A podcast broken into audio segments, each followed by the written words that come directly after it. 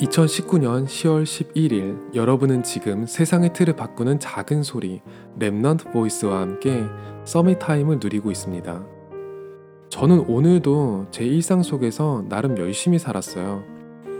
만족스러운 부분도 있었고 조금 아쉬운 부분도 있었지만 하나님이 함께 하시는 시간을 누린 것 같아요. 그런데 제 삶에서 이 열심이라는 것에 대한 기준이 예전과는 많이 달라진 것 같아요. 예전에는 제 목적을 위한 노력을 열심이라고 표현했던 것 같아요. 하나님은 스스로 돕는 자를 돕는다. 이런 격언이 대단히 설득력 있게 다가왔죠.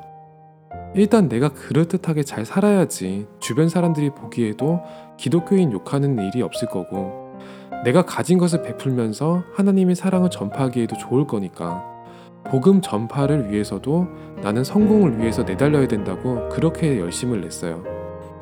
물론 저는 오늘도 제 일상 속에서 전과 다름없이 열심히 살아가고 있는데요.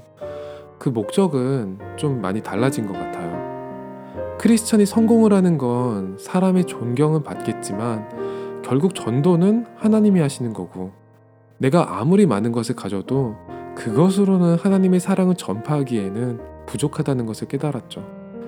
그래서 내가 더 많이 가지기 위한 열심이 아니라 후대에게 중요한 것을 남기기 위한 집중을 기도하게 됐어요.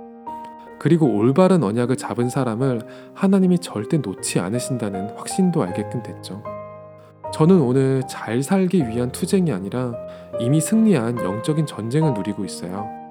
언뜻 너무 오랜 길을 돌아가는 것처럼 보였지만 제 눈에도 비로소 지름길이 보이기 시작하네요. 제 후대는 성공의 노예가 아닌 복음의 전도자로 살도록 발판이 되는 것. 저는 이미 쓰임받기 시작했음을 믿어요. 오늘이 여러분에게 최고의 Summit Time이 되기를 기도합니다. 여러분은 지금 세상의 틀을 바꾸는 작은 소리 Remnant Voice와 함께하고 있습니다.